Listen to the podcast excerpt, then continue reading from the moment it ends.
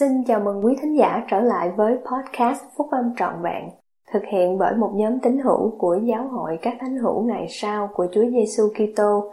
Chúng tôi xin được chia sẻ cùng quý vị các nguyên tắc phúc âm giúp chúng ta có một cuộc sống hạnh phúc từ những bài viết đăng trong các tạp chí của giáo hội phát hành định kỳ vào mỗi tháng.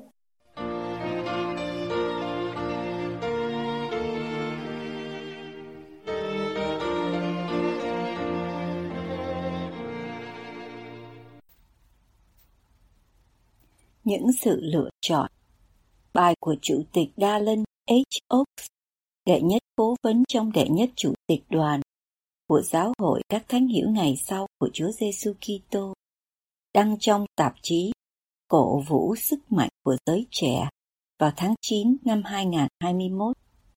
Cách đây nhiều năm, một trong các vị thẩm quyền trung ương của chúng ta đã chia sẻ câu chuyện này về sự thử thách một người khôn ngoan thuộc bộ tộc Cherokee, một trong các bộ tộc da đỏ ở Hoa Kỳ, đã kể cho cháu trai của ông một chuyện ngụ ngôn về cuộc sống. Có một cuộc chiến dữ dội giữa hai con chó sói ở bên trong ông. Người ông nói, một là con chó sói tà ác, lòng đầy giận dữ và ghen tức, tủi thân và buồn bã, tham lam và dối trá. Con kia là con chó sói tốt bụng, đầy lòng nhân từ và cảm thông, khiêm nhường và chân thật, tràn đầy yêu thương và niềm vui. Cuộc chiến đó đang tiếp diễn bên trong mỗi chúng ta. Con chó sói nào sẽ thắng? Đứa cháu hỏi.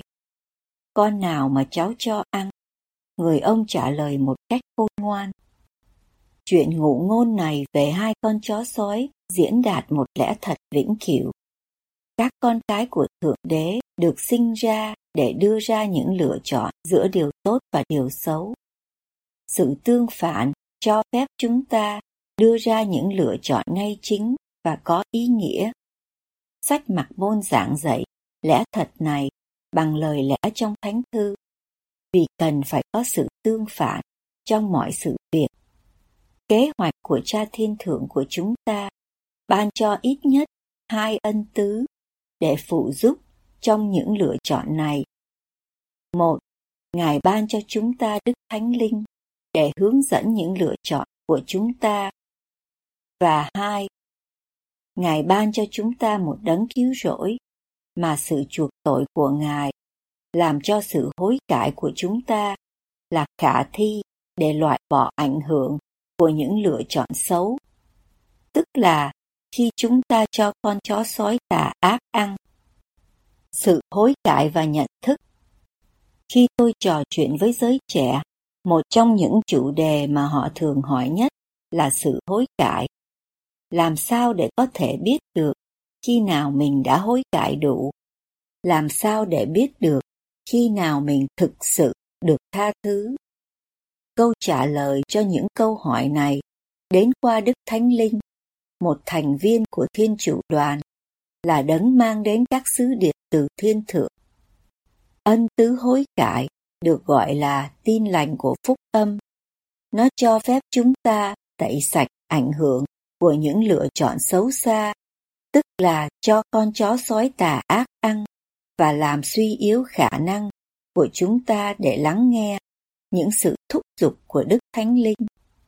Sự hối cải gồm có việc nhận ra rằng chúng ta đã làm điều sai trái từ bỏ điều sai trái đó và quyết tâm hướng lòng mình đến Thượng Đế và tuân giữ các lệnh truyền của Ngài. Khi hối cải, chúng ta kêu cầu quyền năng của sự chuộc tội của Chúa Giêsu Kitô mà gia tăng lòng biết ơn và tình yêu thương của chúng ta dành cho Ngài với tư cách là đấng cứu rỗi của mình. Sự cần thiết phải hối cải không chỉ giới hạn trong các tội lỗi nghiêm trọng mà cần phải được thú nhận với vị giám trợ. Sự hối cải là điều chúng ta cần phải làm mỗi ngày.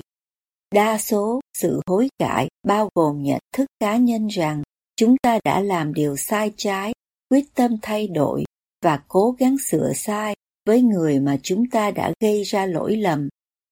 Đối với chuyện ngụ ngôn về hai con chó sói, sự hối cải gồm có việc ngừng không cho con chó sói tà ác ăn dù chỉ một miếng mồi nhỏ.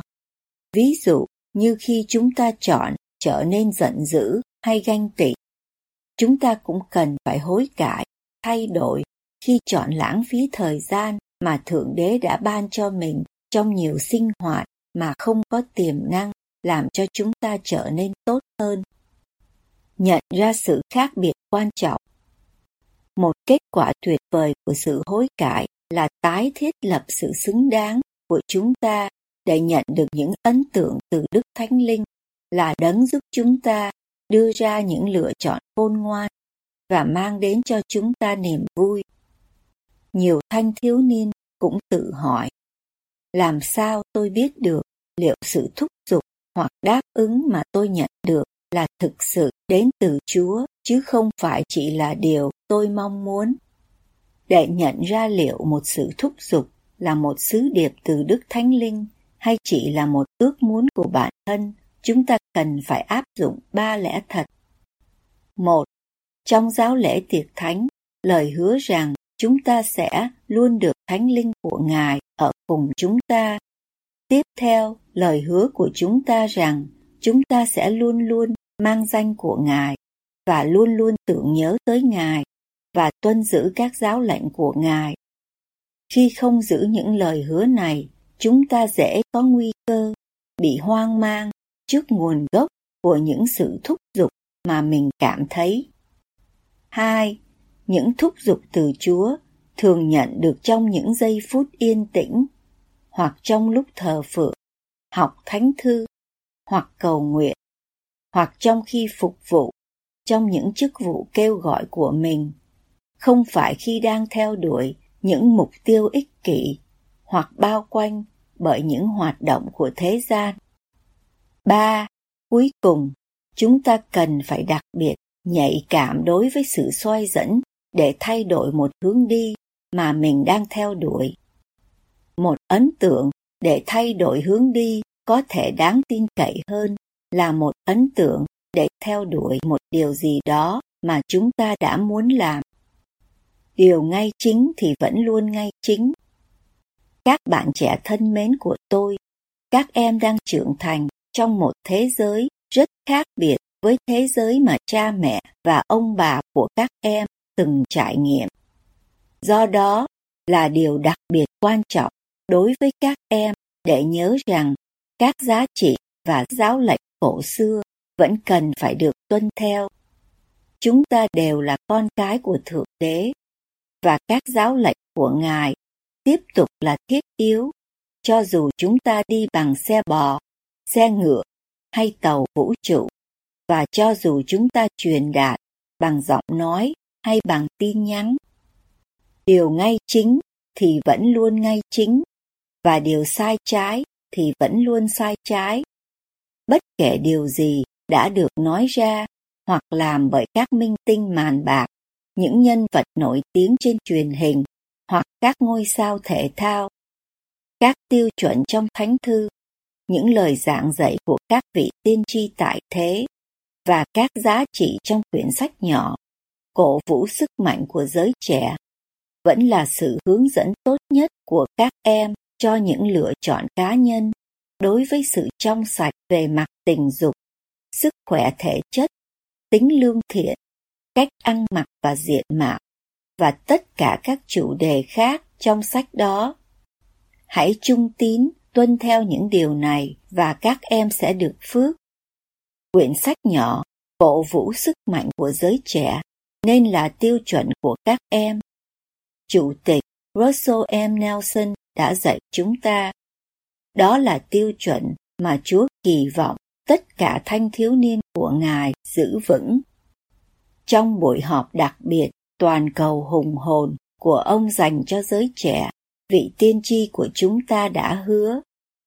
Nếu các em chịu chân thành và liên tục làm công việc thuộc linh, cần thiết để phát triển kỹ năng thuộc linh và quan trọng của cách học nghe những thúc giục của Đức Thánh Linh, thì các em sẽ có được tất cả mọi chỉ dẫn mà các em sẽ luôn cần trong cuộc đời mình các câu hỏi của các em sẽ được giải đáp theo cách thức và kỳ định riêng của Chúa. Tôi cũng cùng với ông hứa như vậy, trong khi tôi làm chứng về đấng cứu rỗi, Chúa Giêsu Kitô của chúng ta, mà những lời giảng dạy và sự chuộc tội của Ngài làm cho mọi điều đều có thể thực hiện được. Trong tôn danh của Chúa Giêsu Kitô. Amen.